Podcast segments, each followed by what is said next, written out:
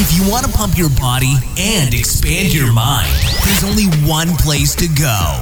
Mind Pump. Mind Pump. With your hosts, Sal DiStefano, Adam Schafer, and Justin Andrews. You just found the most downloaded fitness, health, and entertainment podcast. This is Mind Pump. Today's episode, we talk about the eight people most likely to overtrain. This episode is brought to you by one of our sponsors, Entera Skincare. Entera is a skincare company that makes peptide-based formulas for skin and hair. This is cutting-edge stuff you will not find over-the-counter. Go check them out. Get ten percent off. Go to entera skincare dot com. That's E N T E R A skincare dot com forward slash M P M. Use the code M P M for ten percent off your order. We're also running a sale this month on some workout programs. MAPS Performance is half off, and our Extreme Fitness Bundle of programs is also half off. If you're interested, you want to learn more or just want to sign up, go to maps fitness products dot com and then use the code F E B fifty for that discount. All right, here comes the show. Here are the eight people who are most likely to overtrain. Ooh, Let's hey. talk about this. Our goal today is to piss off everybody watching this. no, That's no. how you should open Not this. me. Uh-huh. No. Hey, listen, one of the one of the, the benefits of working in gyms for as long as we did is you start to see patterns, right? Sure. There's, you start to see sure. avatars, if you will. And so... And I know I, I wrote this list out and sent it to you guys, and you guys are all on board. I mean, you know, when we get into the list, but I mean, wasn't it like as soon as you saw these, were you like, oh yeah, these are totally yeah. these avatars are the ones that tend to over. Yeah, and I think the I think the idea is, is to shed light one on the average person who probably uh, you know uh, aspires to be like one of these mm-hmm. people, or put these put these people on the pedestal, yeah. or help somebody who uh, maybe just doesn't have great self-awareness, maybe look at themselves a little bit and their training and diet. But in every category that you have listed here, there's also exceptions to the rule of course. Of, that do it in a very healthy way. Of course. I don't think that's the point of the conversation. I think the point of the conversation is that these types of people tend mm. to be the most likely. So if I have a client I'm sitting down, right? And I think that's the point of this episode, or what you wanted to do is, and I'm asking the, you know, I'm going through the P A R Q and, and finding out about them, and they they fall in one of these Red nine flag. categories. Yeah, yeah, right away. It's like, right away, there's it's a, a flag for me, and it's a, oh, I need to inquire more about their behaviors around exercise yeah. and nutrition, because there's a there's a, a more likely chance that they abuse nutrition or they abuse exercise, whether they realize it or not. And obviously, if I'm if they're hiring me, my job is to help them and help them work yeah. through that. And so it gives you some insight. Yeah, on here's that. the thing with with exercise: it's the stress on the body. Essentially, the reason why your health improves and you get stronger and all that stuff through exercise is because of what's known as a hormetic effect. It's like mm-hmm. it's a it's a dose of poison that your body then bolsters and strengthens against uh, for future potential insults. Okay, but that also means that you could give yourself too much of the poison, right? You could give yourself too much of the stress. So, and there's data, by the way, very clear on this. You look at longevity when it comes to exercise, and there's this interesting bell curve. It's like people who don't work out, they die early. People who work out the right amount, they live a long time and are real healthy. People that overwork out, they die early too. Yeah. So it's uh, it, overtraining isn't just a like, you know, a term you hear when it comes to athletes and all that stuff. Well, like literally overdoing it is not just not good for you, it's terrible for you. I feel like the message of recovery just isn't really a popular message in general. Like it's always about the work. And right. so like people's perception of, of when they're training and fitness in general is like, how much can I accomplish? And then it's like bragging rights. And so it's like, you know, it, They they forget the fact that all the real magic actually happens after the insult when you're recovering. And so you have to like factor both of those in together in order to have a successful result. I think there's there's actually a common theme amongst all eight of these people. And they fall in the category that we've talked about before on the show, which is a cortisol junkie. Yeah. And I think before we get into the people, I think it's super important. I think you articulate this better than I do, on what is going on inside their body that makes them believe what they're doing is actually really good, because it feels good and it seems healthy. And so that to me was always the biggest hurdle, is try convincing somebody yeah. who did one of these workouts or trained in this manner yeah. and can recall, Adam, I know I felt good. Yeah. I feel good. One of my reward. favorite feelings right. is after I accomplish said workout. So I don't care how knowledgeable and experienced you are, mm-hmm. you're not going to convince me that this isn't good for me. So I think it's first important yeah. that you explain what what is ha- happening on a hormonal level inside of their body that's giving them this response that makes them believe that this is healthy. Yeah, so, and, and this is, eventually this stops working as well, but the a spike in stress chemicals and hormones gives you energy, okay? Cortisol is an energy-producing hormone. It releases energy. It breaks down tissue in order to release energy. Now, over time, this can be really bad, and I don't think I need to go into that too much. I think everybody knows now, by now, that you know too much cortisol over long periods of time breaks down the body.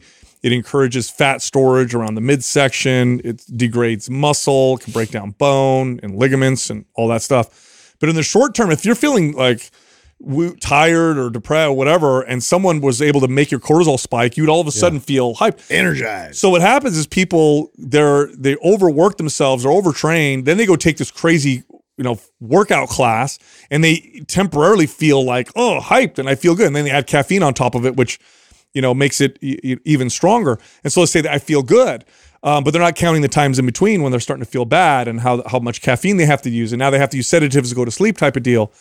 So, and that, and now, by the way, here's some characteristics of a cortisol junkie. They over intense workouts, over restrictive with diet.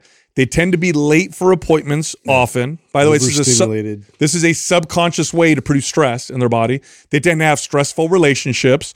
So the people they interact with tend to be stressful. And it's literally their body is addicted to this sp- this constant spike uh, in cortisol. By, may- over time, by the way, this can turn real bad. Well, and many of these people are completely unaware of all these behaviors. Right. Like you just listed off a bunch of things that over time I started to piece together. As I was like, oh, that's interesting that my, this client of mine that is this falls into this cortisol junkie is also the one who is always rushing in the door one minute after yep. their, their appointment started. I also know that they're in a very toxic relationship. Yep. They hang around a bunch of friends that love to gossip and talk shit about other people. Stressful it's like, work. and Yeah. yeah. And so and the type of job that they have is super high pressure.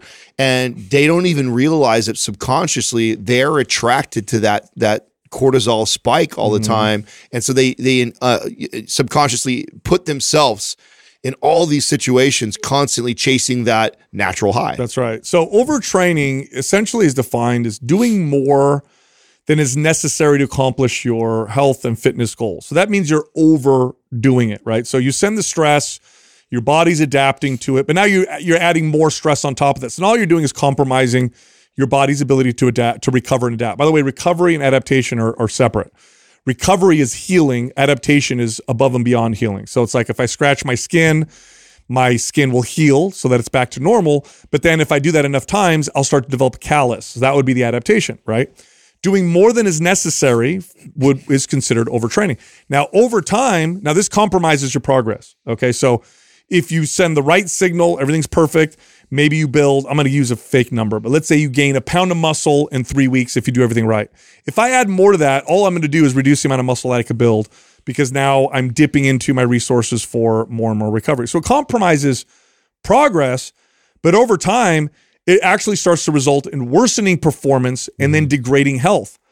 Over time, you start to dig a hole and a deeper hole and a deeper hole. So not only are you coming back to the gym and with no performance improvements, but now you start to notice you're coming back to the gym yeah. and you're performing less worse. Strength. Yeah. It's like, I'm working so hard, but why am I, why do I have less stamina? Why do I have less strength? Like, this is weird. Like before I wasn't improving. So I added more to my plate thinking I would, that, that's what I needed. Now I'm going backwards. Some signs, some really clear signs of overtraining. The first one is poor sleep. Uh, that'll be the first thing that's affected. You're just broken sleep throughout the night. Um, lower libido. Very strong food cravings. This is an interesting one. You'll find that you'll either have no appetite or you'll have this these crazy cravings for hyper-palatable foods, right? So processed foods, sugars, those types of things. Hot and cold intolerance is another big one. This is one I noticed for myself. Mm-hmm. Um, inflammation, just stiffness. And then a high rate of fatigue and injury. Uh, overtraining is a very, very fast, easy path towards injury. And the, and the data on this is pretty clear. I would also add um, putting in tons of work, yet seeing no results. Yeah. Super common, right? So this category of, of people, all of these people fall in this like, I can't figure this out. I'm training four, five, six, seven days a week. I'm sore. I'm, I'm pushing, possibly do more. Yeah, I'm pushing my, I know I'm working harder than the next guy or girl, and I'm eating good. I'm not making any bad food choices yet. I'm not seeing the progress. Yep. That, that that is a, a common uh, theme that you see amongst all these people that are suffering. Now, here's the good news is that if this is you and you're putting like ridiculous amounts of work, you're burning yourself out, you're you're you're cutting your calories real low, your body is stalled, there's no progress, you can't figure out what's going on, the answer is literally to do less. And your body will progress. And I used to, this was both my favorite and least favorite type of client. Least favorite because it was so hard to convince them that this would work. Favorite because when I would convince them, it would blow their mind so much that it was almost, they oftentimes are in disbelief. Like I remember one specific woman that I trained who was like this, and I re- I cut out two of her cardio days and replaced them with a yin yoga class. And she's like, should I adjust my calories? I'm burning less calories. I said, no, let's keep your calories the same. Let's see what happens. And she lost body fat. And I remember her coming in, and she and she was tracking everything. She was like super meticulous. And she was almost in tears. She's like, I, I didn't believe you when you told me this. She goes, but it's really weird. I, mm-hmm. I'm doing yin yoga, which is like sitting on the floor holding a stretch. Whereas before I was doing these crazy hit cardio workouts for an hour, and I'm getting leaner.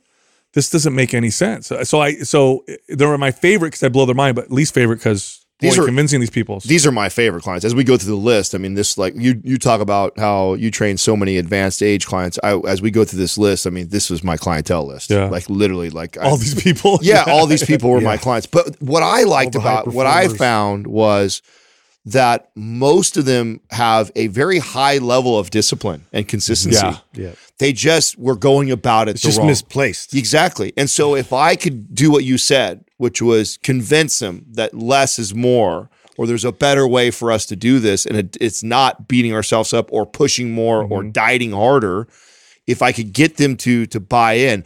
Once I got them to buy in, these were some of the best clients because totally. they they already showed the crazy discipline and sacrifice and all the other things that take to be very consistent at training and, and nutrition stuff.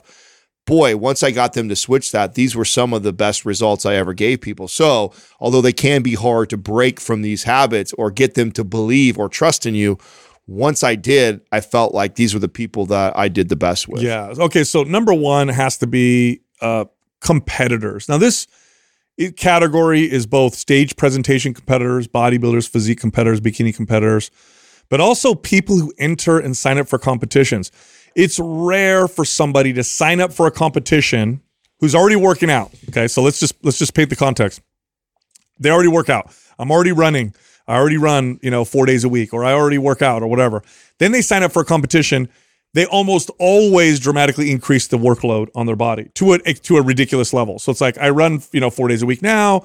You know, total of, you know, thirty miles a week or whatever. Oh, I signed up for a marathon. I, got, I guess I got to run eighty miles yeah. a week now. I'm going to double my efforts. Yes. And I would see this all the time. It's like signing up for a competition almost always meant overtraining. And mm. this was always a struggle that I had with clients that would sign up for competitions. Well, any type.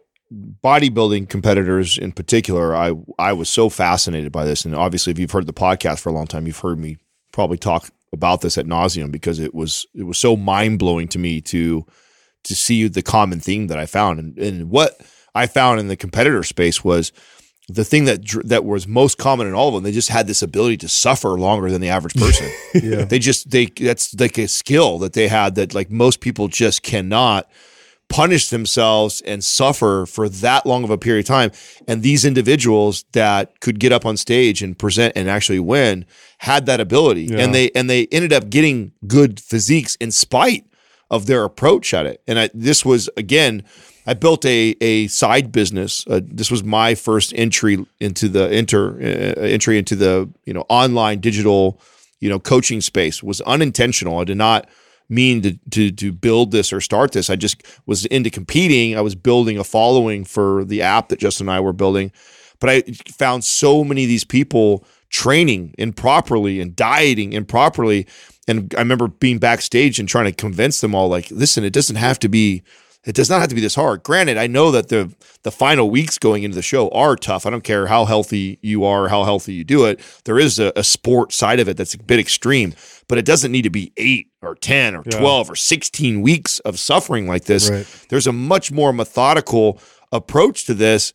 Let me help you. Let me show you. And then that's how I got all these clients, because of how bad they were abusing training. Well, I mean, yeah, you see that a lot. It's because they, they also do that with nutrition and, you know, their training as well. But, uh, you know, even with just regular athletes that I would, I would train just to convince them that they don't need to go after our workout to go do cardio and keep sprinting and maintain this kind of level of cardiovascular endurance to, to really shift and adapt, you know, and solely focus on just strength training. That was always a hard sell for me, because it'd feel like they were just going to lose it. And like, there, there was always that fear of like what I've built and, and put into this, like I'm going to lose this at some point. Yeah. I experienced this personally um, at, when I competed as an adult in Brazilian jiu-jitsu. My first tournament, I did jiu-jitsu four days a week and I lifted three days a week. Okay, so seven days a week I was working out.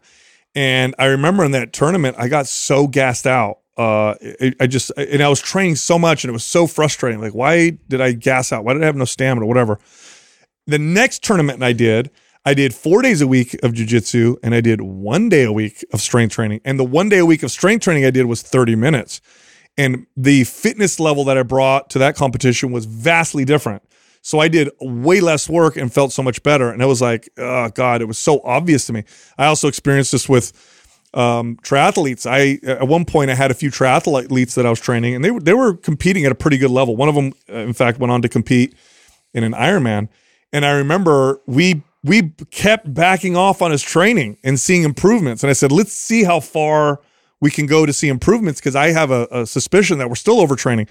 And it got to the point where he was doing like three strength training exercises a week. That was it. And we got the best performance that we'd ever seen from uh, from that particular individual doing so little. So yeah. The competitor's got to be up there. Yeah. The next one are the type A individuals. These people are very difficult to convince otherwise, because they found success in every other yeah. aspect of their life. Yeah, with just their grinding. They're mastering yeah. their everyday lifestyle, yeah. like with that same formula. Yeah. But doesn't work here. Yeah, it's like if if I if it doesn't work, work harder. If it yeah. oh, and it's still not working, work harder. And that seems to work for these people with business, and you know, say what you will about their work-life balance and all that. I'm talking about just what they may deem as successful. It came from them being able to outwork everybody, being able to be super disciplined, twelve hours a day, work, work, work, work. Then they decide they want to work out, and they take that same approach. And I know they would hire me, and it was like, okay, uh, so yeah. five days a week, right? Five days a week. And then what do I do on the yeah. days off? I'm like, no, you're not working yeah. out at all now. That's way too much. These are for sure the clients that would go do things even after your session. You yes, know? And, you'd and, see them. And and it, it is purely what you said. It's that they have over, you know, depending on how old they are, you know, decades of their life applied this philosophy of the more I put in, the more I get. The harder I work, yeah. the more return there is, and that is everything from their education to their work life, their their work, their work to a sport they might have played, to everything that they've done in their life. It has always served them to outwork the next guy or girl.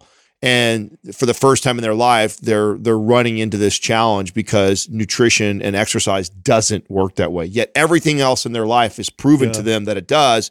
So getting them to shift their paradigm is extremely difficult to overcome, and this one always does take time to to get it, to get them to understand. But once again, when you get this person to turn, they they have created such good disciplines and habits. But these clients, like, it always blew their mind how little effort they had to put forward towards this in order to see those results, especially if they could dial in the nutrition side with it. Because if you if you were super regimented about the diet, and then I just got you training a couple times a week, we would see tremendous change in your physique. We didn't have to train six days a week and be doing all these biohacking you, things. You had to be careful, in fact, with these people, because you could, if you presented it as, and I'm thinking specifically of some people that I work with, if I presented it as, you don't need to do that much to get great results, they would interpret it as, no, no, no, I can do all that work. You don't need to give me the easy way to do it. Give yeah. me the more and I'll get there faster. Mm-hmm. So I had to be very, I had to learn how to present it as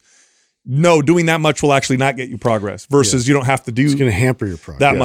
much. Because we're here in Silicon Valley, you know, the people that would fall in this category for me were these tech executives. I yeah. get these high level V Ps or whatever, presidents of tech mm-hmm. companies, and they'd come in and I, you know, I'd ask them what they did for a living, and they'd say, "Oh, I, you know, do this for Apple or whatever for Google." And I'd be like, "Okay, we're gonna have to have the conversation of I only need to see you twice a week, and that's it. I don't need you to do anything else." Type of. I actually had one person, no joke. I had a, this executive come in. I don't want to say the company because they'll know who they, they'll know I'm talking about them. But they came to see me. I talked to them, and I told them, "No, I'm not going to train you five days a week. You're not doing anything now. It's way too much mm. or whatever."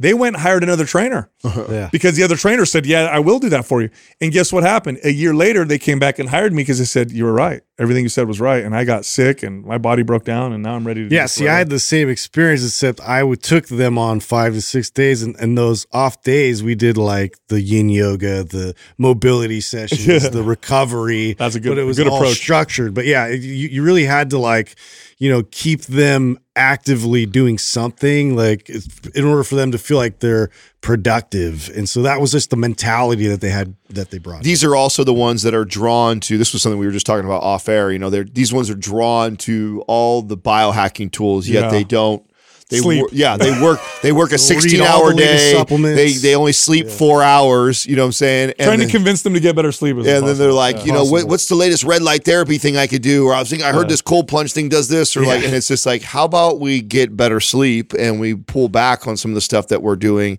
and watch how much you're better, how much better your body responds. Uh-huh. So this personality not only wants to overdo it, they also tend to are be attracted to all the the hacks and gimmicks versus the, the versus sim- rest. Yeah, yeah, versus rest and and and the simplicity of focusing rest? On sleep. Yeah. Yeah. This ne- okay, the next this next category makes me sad because uh, you can we, and oftentimes we get callers that fall into this category where they'll call in and they'll start talking to us about how they're working out, and I'll ask them a little bit about their history because I know that I have a like a you know, a hunch that they may fall in this category. And then oftentimes they do. And it makes me sad uh, because um, people who use exercise as a drug are typically dealing with some kind of trauma. And the exercise and the workouts are is a literal way to distract themselves. And you can see this. Like you'll see this is the this is the girl that lifts weights, does cardio, walks fifteen thousand steps, like just, she just won't sit still. Or this is the guy that maybe he just quit drinking alcohol, but now he's turned in, he's turned exercise into a drug. So now it's like he is doing, working out two times a day, three times a day. Like I remember managing gyms and there were some members I would see that would come in several times a day that were doing this. And it, it was hard because uh, it's like breaking an addiction to a drug. It's like, and, and, and because also exercise is not in a category like drugs. People think exercise is always healthy. So trying to convince this person like what you're doing is not good for you, really challenging, really, really I mean, challenging. The easy thing on this is like it, this person almost always suffered from addiction somewhere else. They were an ex-sex addict. They were an ex-gambling addict. They were an ex-drug addict. They were ex, there was, they were already, they had that addicted personality. And at some point in their life, they gave up whatever that other unhealthy drug or addiction was, and they traded it for what they thought was a better or healthier version. Yeah. And at first, maybe it did. And at first, it probably served them a lot. And if you had to say, oh, man, is it better for you to be addicted to exercise and training than probably doing cocaine? Probably, yeah. yeah. But it still doesn't mean that it's healthy and ideal. It just means it's one one more step in the in the better direction. It doesn't mean that we've solved the root issue. And so this is super common in somebody who has an addictive personality and is already, and another one is uh, food addiction. Right? That's the one I was just so going to say. You have people they get that gastric bypass and now they can't eat right, like they, they used were, to. They were addicted to eating food and they were hundred, hundreds of pounds overweight. They finally snipped that in the butt, but then they became obsessive. A lot of times the people that have these great transformation stories, that's what has happened is they've gone from their addictive personality and the addiction that they had around food to now being addicted to the exercise yep. like that. And they, and then they have this, I need to do the hour of cardio every single day. I need to train seven days a week. I need to be in the, and, they, and they, when they say things like that, you know, they're still suffering from the same thing that caused the addiction with the food. It's just they've now transferred over to the exercise. And many people that are listening to this right now are probably, well, so what? Isn't that a healthier, better way? It's like, man, they can that healthier can lead, doesn't mean healthy. That's right, and it yeah. can and it could definitely lead to a lot of bad things by going that direction also. And and or eventually they break. And that's then they right. Go, they go back to that. To their other drug. Yeah, to another drug or other their old addiction. That's right. That's right. All right, next up, uh, this one's also a tough one, uh, but I would often see this with postpartum moms who would hire me after having a baby and who just had such a tough time mm. with the, the the fact that their body changed. They maybe had a tough pregnancy, and they don't just want to like improve their fitness. They're, they want to get, they want to get, jump right back. Like I want to yeah. bounce back. That's it. I don't care. Let's do whatever it takes. Yeah. I got a nanny. I got whatever. I'm going to hire you, train me. And this one's tough because it doesn't take much. Cause remember, overtraining is just doing more than is necessary. And the, in the context here, it depends on the individual. Like yeah. you take a postpartum mom who just had a baby, wasn't able to exercise, overtrain them is not hard. So you may think to yourself, I just had a baby like, you know, three days a week, you know, like I used to work out. It's not overtraining. It is for you. So this person may not look like they're overtraining in comparison to like the competitors right. or the type of, but they often overdo it. And what ends up happening is injury or hormone imbalance as a result of yeah. this, which is really hard. They're dealing with different physiology at that point. They're, yeah. they're, you know, and, and that's the thing is it's, they'll think back when they could do um, X amount of reps and they could do a longer workout and like what they used to do uh, versus like what their current state is in terms of their physicality, what they're able to to take on like stress wise. And so like a lot of times it's, it's way less than they anticipated, which is really hard uh, for a lot of, for a lot of ladies to cope with in terms yep. of getting back on track. So I found this most common with a type of mom. Um, I trained a lot of clients like this, and it seemed to be this common theme around the my moms that really like identified with their the, the sexy young version of yes. themselves, right? Where before they were a mother, they were a model, or they they had the, they just super hot, body was tight, and then all of a sudden they have a baby, and they went through this time of not training, gaining all this weight, maybe we got some stretch marks, so you have things like this, and they have a real hard time accepting that their their body is different than what it was. Or that accepting that it may take some time. Yeah, right. Yeah. And so, and they want to get back to that so bad because yeah. that's what they, they were. It's an impatience. They were celebrated for a lot of their life for being so gorgeous and beautiful yeah. and fit and thin and all these things that they've attached themselves to, and they're struggling with this transition into motherhood, and it's like they want to race to get back to that. And, and it's not that you can't get this amazing body. I've had plenty of moms that look better post-child than they did. I think my wife is an example of this. I think Katrina looks better after she's had a child than before she had a child. So it's not that you can't have the best body of your life afterwards. It's that they were so they were so attached to that, and they identified so much with that that they struggle with the patience that it takes to build well, that to build that physique. Well, back remember, afterwards. Overtraining's a spectrum. So you just had a baby, you couldn't work out like you used to, or maybe you didn't work out. Maybe it was a tough pregnancy. You had the baby, so you're told you can't work out. You now you're ready to work out. And you got lack of sleep on top of it. Mm. You, you, your body, your hormones are. The dose is totally different now. And, and and so, yeah, the dose is totally different. You may even think of the workout you did before you had the baby. And so I'm just going to jump right back into that. That's overtraining. Yeah. So that's why this is such a common category uh, is, is precisely because your body's different. It takes a little bit of time. Now, you will get back, but you got to give it some time. This next category was uh, an interesting one because when these people would go to hire me, first off, I knew it was a done deal. They're going to hire me. This person almost always was going to say yes to hiring me. But then the struggle was then convincing them, sorry, there's a w- right way to do this. And these are the just divorced clients. You ever, you guys ever get that? Oh, they come yeah. in, uh, they just got back divorced. On the market. I'm looking to hire yeah, a trainer. But, and you know, like they're going to hire you for forty sessions. Like they're just, yeah, they're down. Right. Yeah. But then they're like, yeah, I wasn't working out. Um, you know, let's, are you open five days a week? Can I come in here five days a week? Is yeah. that what we can do? Oh. And it's like, no, take no, no. it all on at once. Take know? it all yeah. on at once. Let's just make this happen as fast as possible. And I had, I, you know, I, I always had to convince them like, there's not a fast or slow way. There's a right way and a wrong way. And there's one way that works and one way that doesn't. And the way that doesn't work is overdoing it. So we this, have to do this the right way. This one's also closely related to the person who uses exercise as a drug too, because right. a lot of times mm-hmm. this is, uh, aside from the I'm newly on the market, I want to put myself in the best shape. I'm also probably mourning from a divorce. Yeah. And there's a part of me exercising that's making me disconnect from my body and from what's going on and distract me from what's hurting inside. And so there's a there's a there's a couple things that are happening here, right? It's like, one, I'm super motivated to get out there and build this body because I'm now newly on the market again. Then there's also this, I'm broken inside because my marriage failed and I don't want to deal with that. And so yeah. one of the best ways to distract me from that is keeping myself moving, mm. busy, sweating, and beating myself it's up in the gym. It's therapeutic too. So that's Very, a hard thing to refute. You yeah. Because the motivation is there. What do they call it? The revenge body. Yeah. You know, they come in and it's like this, this, total hustle to, to try and yeah just feel better, but also too, like, you know, they have this like drive to to, to make themselves reflect like this this awesome uh package that they're presenting out yeah, there yeah yeah a tough one. uh yeah. Next is are the ex high level athletes. So these are people who probably hardest in my opinion very hard they competed at a high level in high school or college. Um, they haven't worked out for a while. Maybe they had some kids and now they're ready to start working out. So, you know, the kids are going back to school, you know, in college, I played basketball or I swam or I played water polo or I was football, whatever, you know, now I'm, I want to hire you.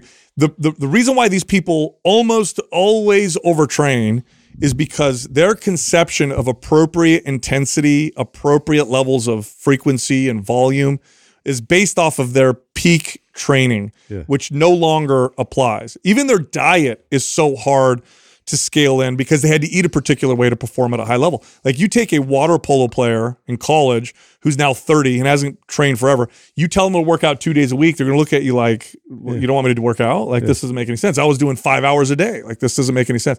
Very hard to convince these people otherwise. Oh, I have people come in. It's just muscle memory, right? Yeah, like, like your muscle, your body has amnesia. Yeah, like that's that's way far back. You know, like you're a whole different person. Like it's just it's just funny to me because, you know, and that's a tough thing because like we all kind of have those glory days that we remember in our head, and like two, like even if it's not an athlete, it was just like me at this point in my life. I want to be like that person again, and it's yeah. like, you know, to to to just take inventory of where you're at now and be methodical and be smart about like your training approach is.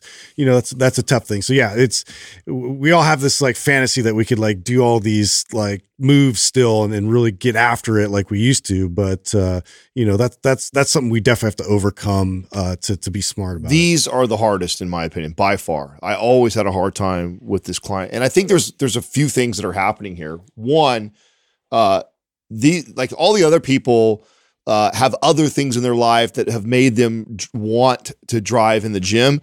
These people, these ex-athletes actually drove in the gym for decades, many times, yeah. right?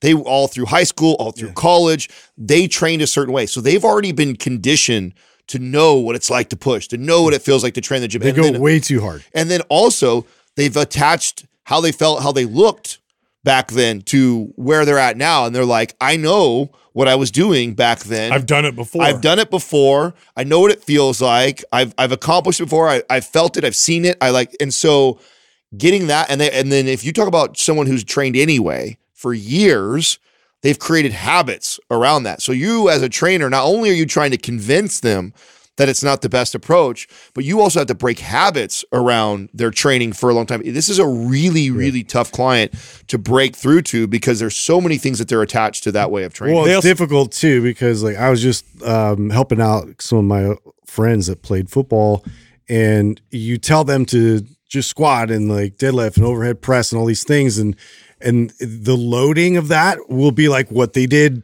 when they were training for football. And it's like, it's just, and then all of a sudden now it's like, I, well, my shoulders hurt when I'm, when I've been doing your workout and my knees are starting to talk to me. And I'm just like, you have to like progressively scale yourself back up. You can't just jump right yeah, back to yeah. this intensity. There's yeah. also the pain tolerance. I mean, when you exercise, you do de- hard and you do it for years, you develop a relationship with pain from the workouts that can be quite beneficial.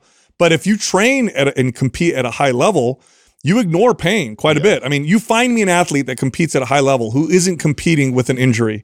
It's almost always something is always hurt. So they have that in their head. They go to the gym, yeah. you know, fifteen Fight years through it. After they stopped, and their knee starts to bother them, or the they, they just they just don't know how to not push through it. It's like, I got to push through it. There's yeah. also this massive misconception around training to be an athlete versus body composition. Yeah, and health. This, right? this yeah, and health. Yeah. This ex-athlete, right. they have two decades of training like an athlete, and they're, you know, long retired now and haven't exercised for ten years, and they're way overweight. And when they hire you, they don't come back and go, Adam, I want to get ready for the N F L. Yeah. They go, I just want to be healthy. I want to get rid of this gut. I just want to feel good. I want, I want this pain to go away. I want to be in.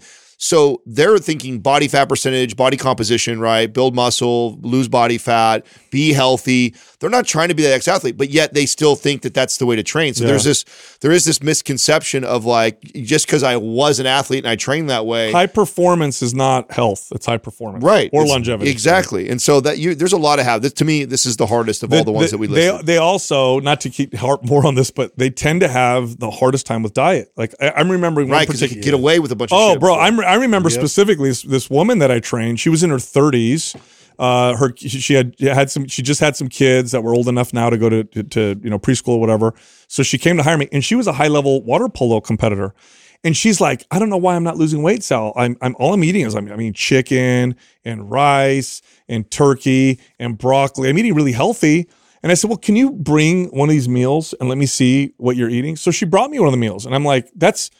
That's like fourteen ounces of chicken in one meal. yeah. She's like, it is? I said, she's yeah. a feast. I said, six ounces is your serving. And she's like, oh. She's like, I thought this was, you know. I said, that's what you used to eat when you played water polo because you had to. Yeah, you needed the calories. You needed the calories, but you don't need fourteen ounces of chicken with every meal. You know what I mean? We're not trying uh, to eat that much anymore. All right, next up are the New Year's resolution people.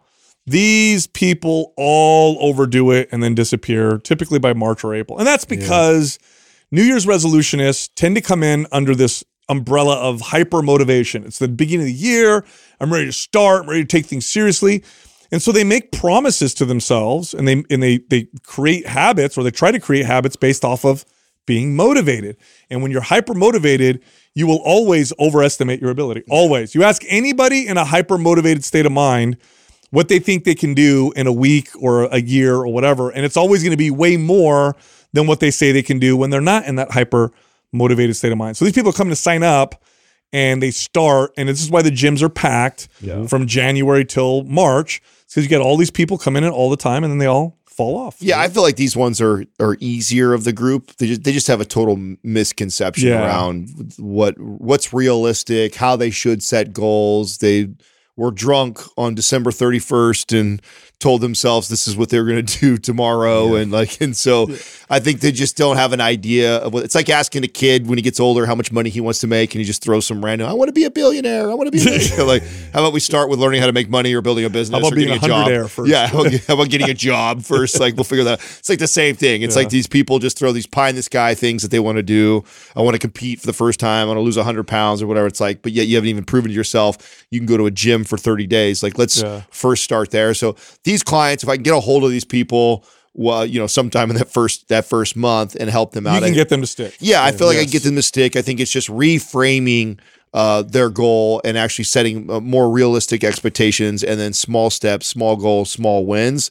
But uh, absolutely, if left to their own devices, these are the people that will go in balls to the wall, and they'll be out within three to four weeks. Yeah, totally. And then lastly, a little self-reflection here, uh, but people who work in the fitness space, fitness professionals, they almost always overtrain. There's a few different reasons. I'd say the first one is you love working out. Well, you love it so much, you would rather do more than do less, even if you got the same results. And by the way, what I just said to the person who's not a fitness professional probably doesn't make sense, but to fitness professionals, it makes a lot of sense. If I said to you, if you're a fitness pro, and I said, hey, what if you had an option to work out seven days a week and get the same results you would get working out three days a week, both of them ideal, what would you choose?